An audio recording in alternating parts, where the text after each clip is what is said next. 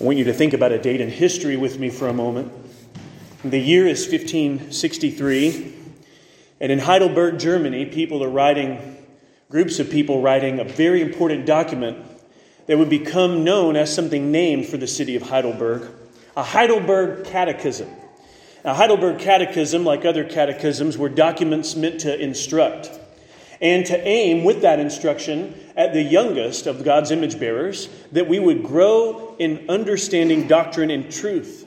In 1563, this Heidelberg Catechism was produced in Heidelberg, Germany, and the questions and answers have become among the most widely loved and read catechisms from the Reformation era. The first two questions are especially interesting to me for this morning's purposes. Question number one what is your only comfort in life and in death? Question two What must you know to live and die in the joy of this comfort? Question one What is your only comfort in life and in death? What must you know to live and die in the joy of this comfort? Question two. The answers are so lovely. I think among the many favorite things you could say outside the Bible that you enjoy in the world, these are among my favorite statements uh, here in these first two catechism questions. What is your only comfort in life and in death? Answer that I am not my own, but belong, both body and soul, in life and in death, to my faithful Savior, Jesus Christ. That's my comfort and in life and in death. Now, the catechism answer is a little bit longer than that. That's the opening answers, uh, opening sentence to the answer. It continues He, my faithful Savior, has fully paid for all my sins with his precious blood. And he has set me free from the tyranny of the devil he also watches over me in such a way that not a hair can fall from my head without the will of my Father in heaven. In fact, all things must work together for my salvation. Because I belong to him, Christ, by his Holy Spirit, assures me of eternal life and makes me wholeheartedly willing and ready from now on to live for him. Now, that's an answer. Now, that's a long answer. That's a mouthful. And the second answer, to, the answer to question two, much shorter. Question two was, What must you know to live and die in the joy of this comfort? Three things. First, how great my sin and misery are. Two, how I am set free from all my sins and misery. Three, how I am to thank God for such deliverance. So that is what's to know in order to live in the joy of the comfort that we belong, body and soul, to Jesus Christ. Psalm 5 helps us here. Psalm 5 confronts us with the problem of our misery and sin. And Psalm 5 holds out for us the rescuing grace of God that delivers the sinner. And so, therefore, Psalm 5 is right in the same vein of thinking as those two important questions from the 1500s, though Psalm 5, of course, is thousands of years old. King David writes this psalm. He is surrounded by various circumstances and enemies. There is no detailed historical setting in the superscription of the psalm other than it's the psalm of David and to the choir master for the flutes. So it's a psalm to be known and performed, a psalm to be enjoyed corporately, that the truth of our sin and God's delivering grace would be believed. Martin Luther in the 1500s called Psalms a mini Bible. This book, a mini Bible, why would Luther say that the book of Psalms is like a small scripture in itself? And the reason for that, Luther believed rightly that the Psalms teach us in those songs what the Bible teaches outside the book of Psalms, such as what is true about God, what is true about our sinful condition, what is true about his rescuing grace and power. The Bible teaches those things. Psalms teaches those things specifically. We will see evidence this morning of why Luther would say that the Psalms, in its, in its uh, brevity and song, captures the same kinds of doctrinal truths taught elsewhere in Scripture. Psalms is indeed a mini Bible. Let's look together at David's request to be heard in prayer. Verses 1 to 3 go together as David's request that God hear him. This is a poetic depiction of David's heart. He doesn't just say, Lord, hear my prayer. You get three verses of him saying, Lord, hear my prayer. That's such the kind of thing the psalmists do. They love parallelisms, they love to repeat their lines. He says, Give ear to my words, O Lord. Consider my groaning. Give attention to the sound of my cry, my King and my God, for to you do I pray. O Lord, in the morning you hear my voice. In the morning I prepare a sacrifice for you and watch. These opening three verses are that God would hear David's words and even David's groaning. Now, a groan, a groan doesn't have to sound like words, right? If you were ever groaning near someone and they said to you, "What did you say?" and you're like, "Well, I didn't say anything." Just sort of, just sort of groaned. It just sort of came out, it was inarticulate. I think what's interesting to note about verses 1 to 3 is that David has words he can pray, but also inarticulate groans that arise from the depths of his soul that might be difficult to put words to. And what I want you to realize is while nobody else in the room might not be able to may be able to interpret your sighs and your groanings, nothing is lost on the Lord of heaven and earth. And this is really good news. He hears all of our words and can discern all of our heart's groanings. Because sometimes you don't know what to say. Sometimes you're not sure what words to offer to the Lord, and the Lord is not closed to his people. Give ear to my words, O Lord. Consider my groaning. Give attention to the sound of my cry, my King and my God. I love that a king wrote this. Because in verse 2, David knows not only that he is, that he is king, he's not the highest king there is. David has a king. David is king over all the land of Israel endowed with great authority and honor and influence among the people of Israel. But David says, You, O God, are my king. God's authority is greater than David's, God's ways and wisdom and words higher than David's.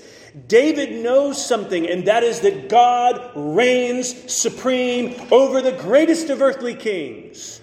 And in Psalm chapter 2, the psalmist was saying, Therefore, O kings, be wise, be warned, O rulers of the earth, serve the Lord with fear.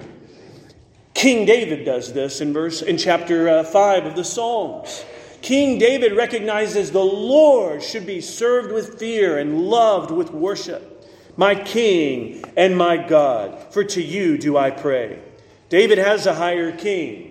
Friend, we must recognize what King David so clearly knew, and that is there is one who reigns supreme in all the earth, and it is the maker of heaven and earth.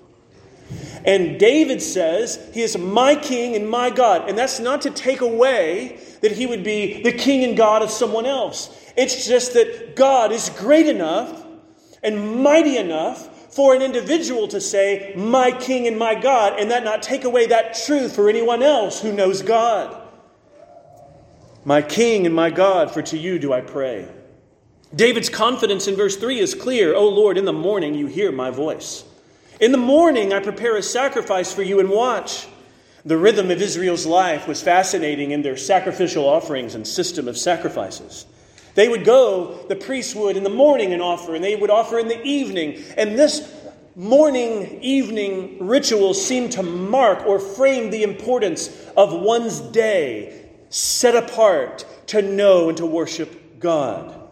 Because our days are framed by morning and evening. Here we are in the morning, and Lord willing, evening will come. In the morning, you hear my voice. David's attention isn't the kind of thing where he comes later in the day and then thinks, I should have a thought about God or a thought about his word. David is like the blessed man of Psalm 1. In verse 2, his delight is in the law of the Lord, and on his law he meditates day and night. And so, as David thinks upon God, David prays and in the morning offers himself again to God. I prepare a sacrifice for you and watch. This was in the days, of course, before Christ. Christ is the finished sacrifice. Before the atoning work of Jesus on the cross, these animals are offered at the temple. David is in the days before the temple. We're at the tabernacle, wherever it was set up at the time. And when David brings the ark to Jerusalem, that sets apart Jerusalem as the city where the temple will one day be under his son Solomon.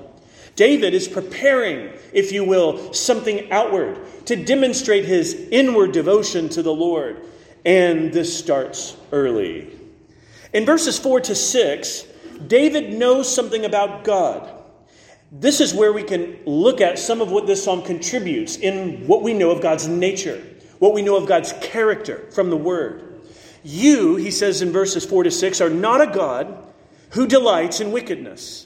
Evil may not dwell with you. The boastful shall not stand before your eyes. You hate all evildoers. You destroy those who speak lies. The Lord abhors the bloodthirsty and deceitful man. In verses 4 through 6, we see the rejection of the wicked. David knows that God is holy, righteous. In God is light. 1 John 1 5.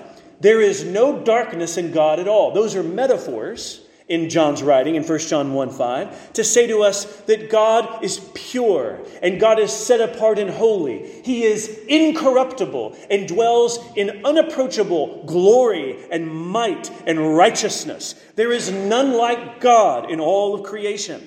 He says, You are not a God who delights in wickedness. Important to rec- recognize here is the verb delights. Sinners have delight in wickedness. If people didn't see sin as appealing and pleasurable, they wouldn't pursue it. There is a delight in sin that draws the wicked. God is not like that. His view of evil, his understanding of sin, his relationship to the wicked is as it ought to be. While sinners demonstrate their corruption, that they delight in wickedness, God is not corrupt. He is light, and in him is no darkness at all. If God delighted in wickedness, he would have darkness in him and not be pure light. You are not a God who delights in wickedness. Evil may not dwell with you. David no doubt has in mind the truth that they approach the Lord at the tabernacle and later at the temple when God is approached by those who have been set apart as holy, those who come to know God and through these mediating sacrifices are received unto God. But those who live in rebellion against God ought not flagrantly approach. They would endanger their very lives to recognize that God is righteous and that they have not sought God as their refuge. Instead, instead, they have continued to go their own way. They've thought that they are God of their lives and they'll call the shots on things. And here we are told evil may not dwell with you, which is to indict all image bearers in a fallen world. How will we dwell with God if evil may not dwell with God? In verse 5, the boastful shall not stand before your eyes. You hate all evildoers.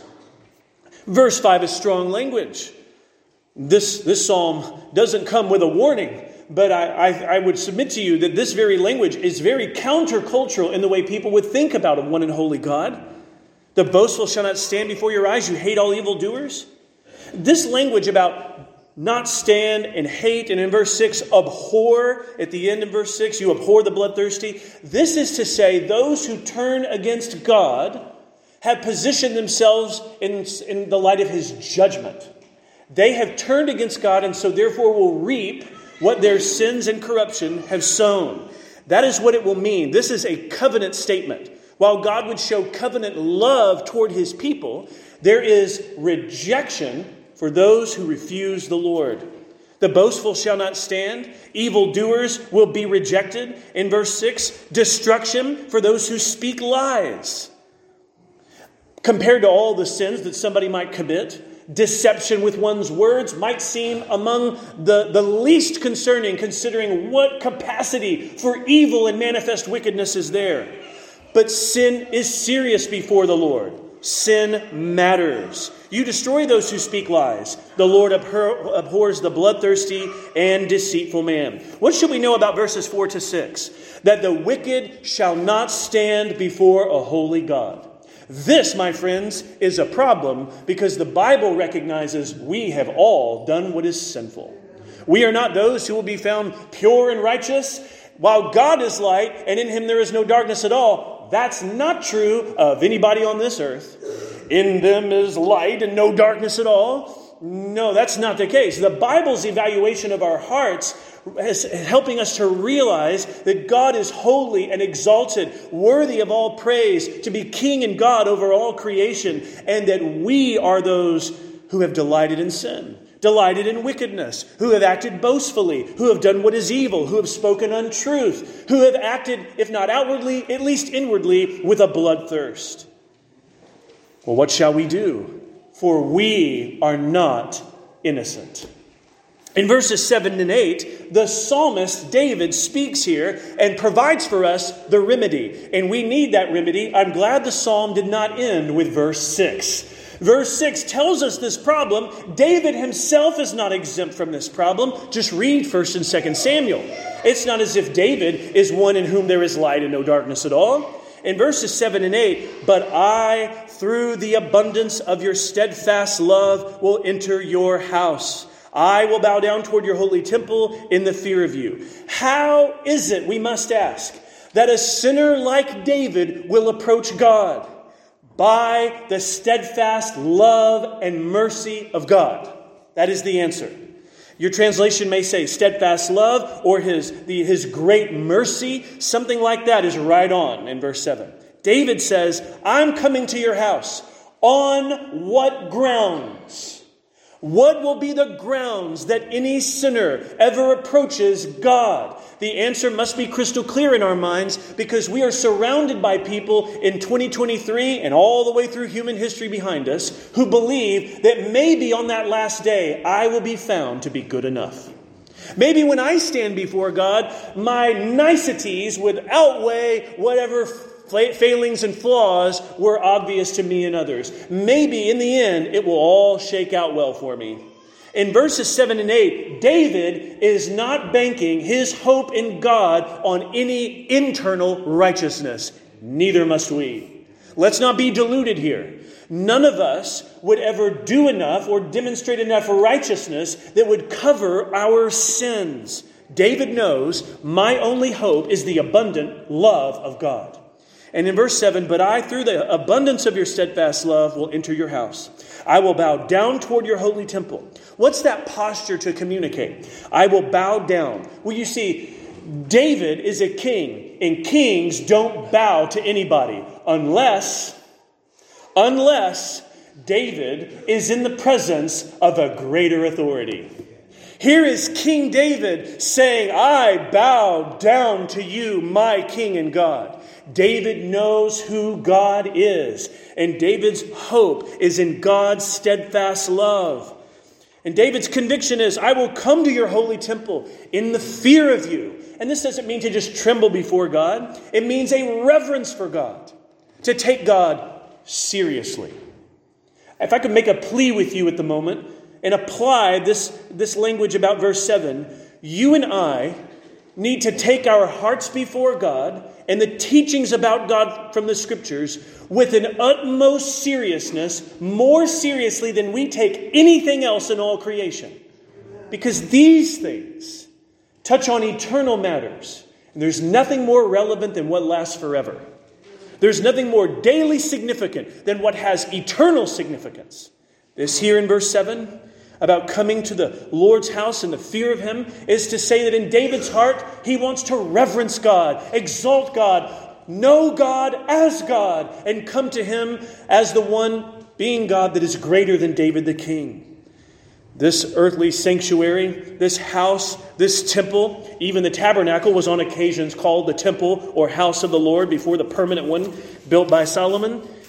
David says, How can I approach you? If you're holy and righteous, and I'm unholy and unrighteous, then it will be by mercy. That is the gospel. Psalm 5 contains the good news of the gospel the human dilemma that all of us are in, and the surpassing abundance of God's love shown toward the wicked. He says in verse 8, Lead me, O Lord, in your righteousness because of my enemies. You know what the people who reverence God wants? The people who reverence God, who love God, who come to know God, they want the words and ways to God, of God to be their words and ways. They want their life conformed to something else. This person says, Lead me, O Lord. I'm not here to follow my heart. That's not going to lead me anywhere good. You don't, you know, you don't delight in wickedness like sinners do, O God. So my heart, that can't be what I base my leading and path on. I need you to lead me, Lord. If God is righteous and His word is true, then you can trust the wisdom of God to lead through His word. Lead me, O Lord, in your righteousness because of my enemies. Make your way straight before me. David recognizes in verse 8 the presence of enemies. We don't know what they're up to. They could be up to all manner of mischief. None of it would be good. All of it would be perceived as some kind of threat to David. And in verse 8, in light of that, David doesn't want to be derailed. Don't you realize we're surrounded by things to pull at your focus? In life, we are surrounded by all sorts of things that will serve as spiritual distractions through our days and weeks together. David is surrounded by things like that. He needs to be led by the Lord that the way before him would be made straight. He doesn't want it to be filled with his own distractions and obstacles and encumbrances. He is, his hope is that the Lord who does not delight in wickedness, will see David's plight, hear the answer to his prayer, and lead him and make his way straight.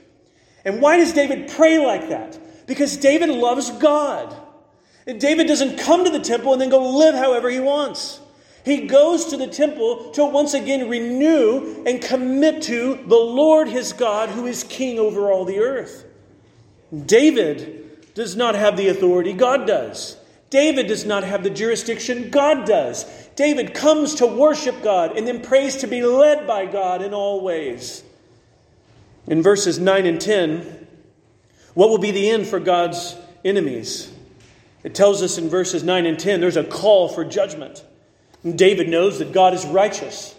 And that will mean the evildoers will not have the last word. They should tremble before the God whose ways they have spurned and whose righteousness they have presented an affront to, because they themselves deserve judgment. In verses 9 and 10, here's what they're like David says, For there's no truth in their mouth, their inmost self is destruction. Where is the deepest problem for the wicked? The deepest problem for the sinners, friends, is not someone else outside of you. Your greatest dilemma and deepest concerning condition is not something merely external, but within yourself. There is no truth in their mouth. Why does disinformation, not so much disinformation as untruth, deception, come from their mouth. What comes from their mouth comes from their heart. Their words arise from their inmost self. The reasons then that the words coming on the outside are wrong is because of the inside they are wrong. Their throat is an open grave. That's an image for you. No one, no one wants to think about an open grave. We're talking about a grave after the service. We're talking about in the ancient world as bodies might be dealt with in graves and just left open for all the processes that were post mortem to take place. An open grave would turn out to be a ghastly sight. This here is saying their throat is an open grave. What it represents, the, let's call it the stench of their words. The untruth and distortion within them that's coming out in the way they conduct themselves. They flatter with their tongue. They're not right in their words because they're not right in their hearts. This is the human dilemma. If the Bible has told us that our problem is a heart problem, then who is it that can change the heart? There is no truth in their mouth. Their inmost self is destruction. Their throat is an open grave. They flatter with their tongue. And we know that this is not just for David's enemies in his day. This language is actually used by the Apostle Paul in Romans chapter 3 when he tries to describe what the universal condition of mankind is like apart from God's grace. And Paul quotes in Romans 3:13 Psalm 5:9 that this psalm provides not just an indictment of David's enemies, but it shows at an illustrative level what's true for all sinners apart from God. Mark Jones, in his book Knowing Sin, says sin is the soul's disease, blinding the mind, hardening the heart, disordering the will, stealing strength, and dampening the affections. The reason mankind does not long for God as we ought, worship God as we ought, and loves and pursues sin as people do with their hardened heart and blinded minds, the root cause is sin. It is the soul's disease. Mark Jones is right. And I wonder if you realize that malady within you. I wonder if you can discern that indeed my thoughts toward God, my love for His Word, my affections toward what is good and wise are not what they ought to be, and the problem is deeply rooted within me. How is it that the soul's disease can be cured? It tells us here in verse 10 what would come if no cure would be found. David calls for God's righteous judgment to be demonstrated. Make them bear their guilt, O God. There is real guilt that those sinners and enemies have. David is not projecting upon them something they haven't already done. Instead, they have real sin that has resulted in real guilt that is worthy of real judgment. Let them fall by their own counsels. See, these are the people like Psalm 1, the counsel of the wicked. Blessed is the man who doesn't walk in the counsel of the wicked, though there are plenty who do walk in the counsel of the wicked. And the counsel of the wicked will be their very undoing. Living against the Lord is the most self destructive thing you can do. Make them bear their guilt, O God. Let them fall by their own counsels. Your very sins and pursuit of rebellion form a very snare in your life in line with the soul's disease you have. Because of the abundance of their transgressions, cast them out. You see, our problem is not a small problem.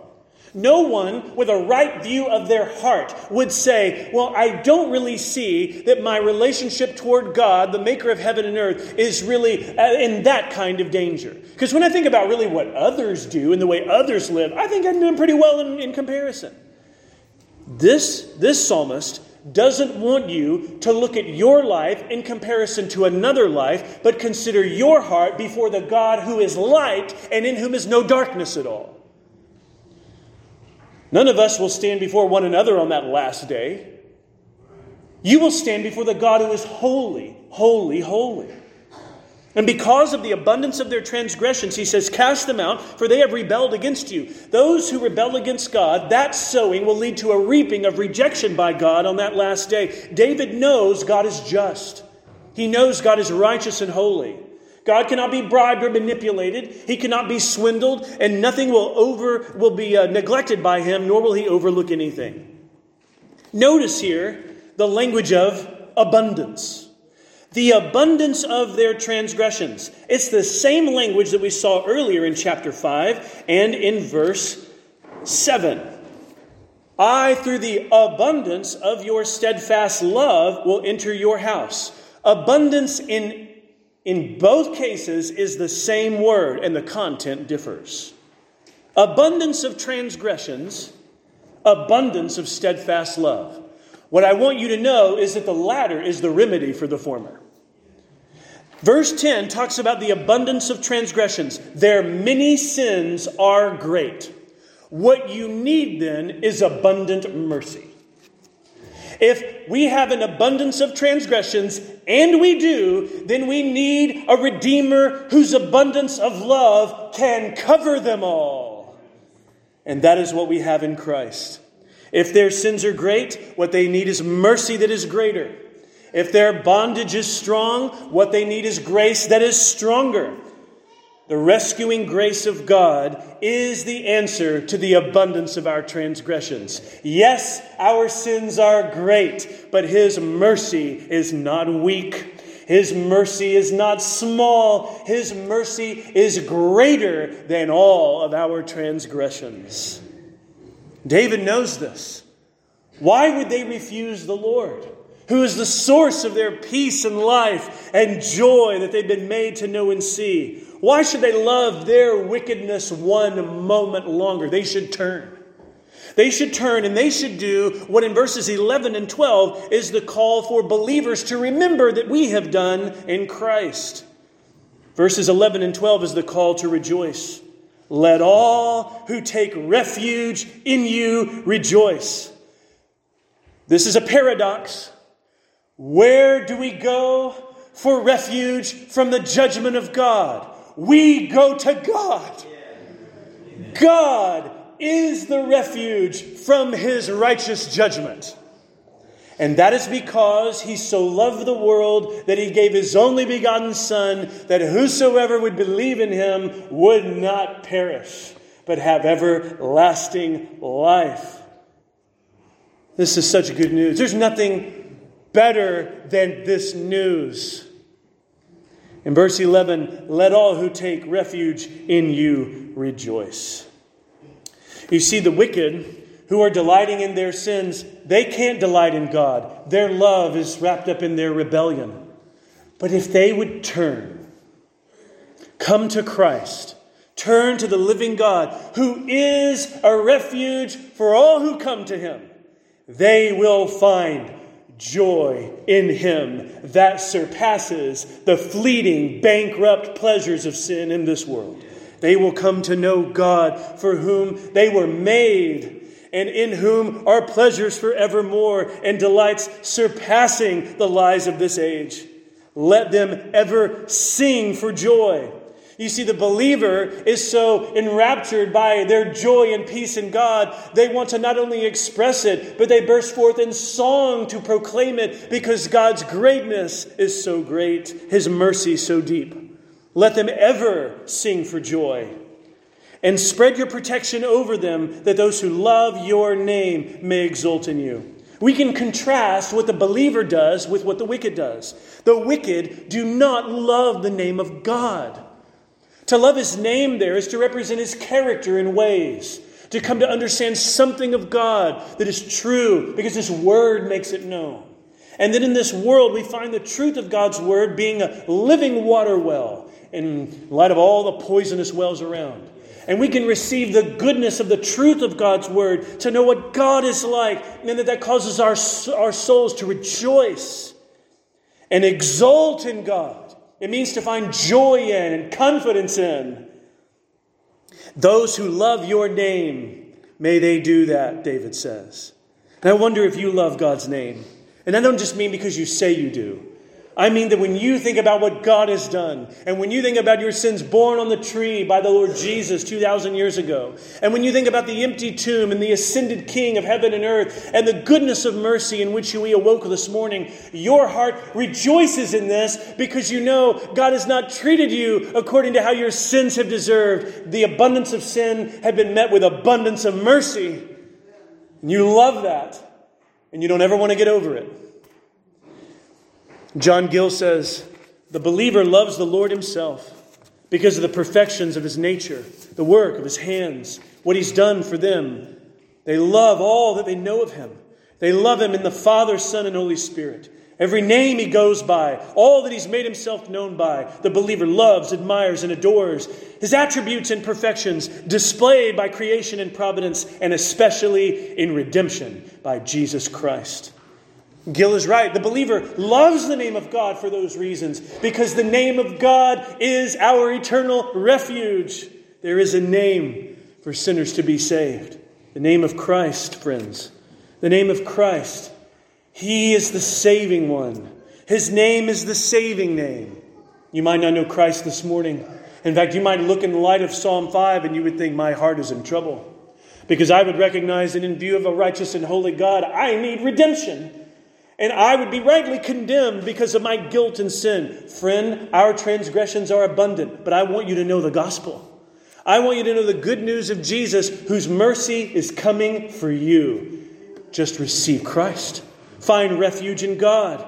Turn from your sin. Learn what it is to follow Christ as a disciple. Make Christ your refuge.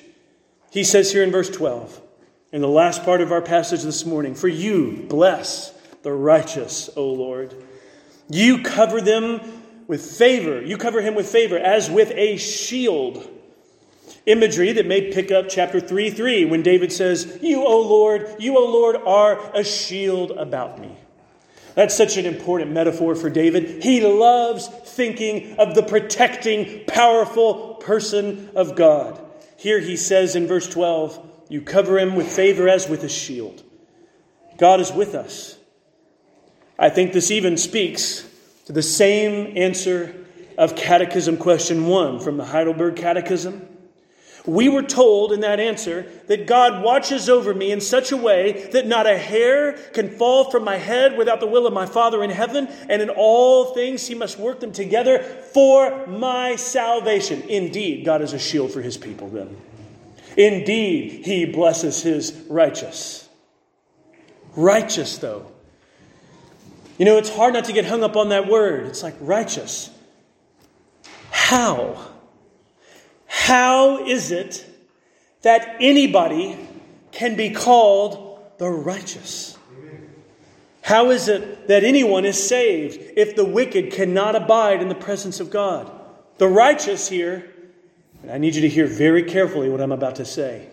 The righteous here, they are not those who are righteous because they've earned it. They are not those who are righteous because they deserve it. They are not those who are righteous because they have achieved it. They could never be good enough or strong enough or determined enough. They are righteous because God is their refuge.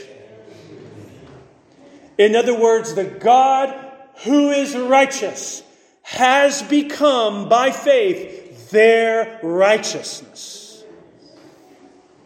The righteous are those who run to Christ as their refuge, for Christ is is the righteousness we need. We don't have a righteousness outside Christ. We have Christ, and therefore we have righteousness. And therefore we are His. And therefore we are blessed. And therefore we have life eternal in Him. They are called righteous because God is their refuge. Oh, may God be our refuge and that we would know his abundant mercy covering our many sins. What a friend we have in Jesus. Let's pray.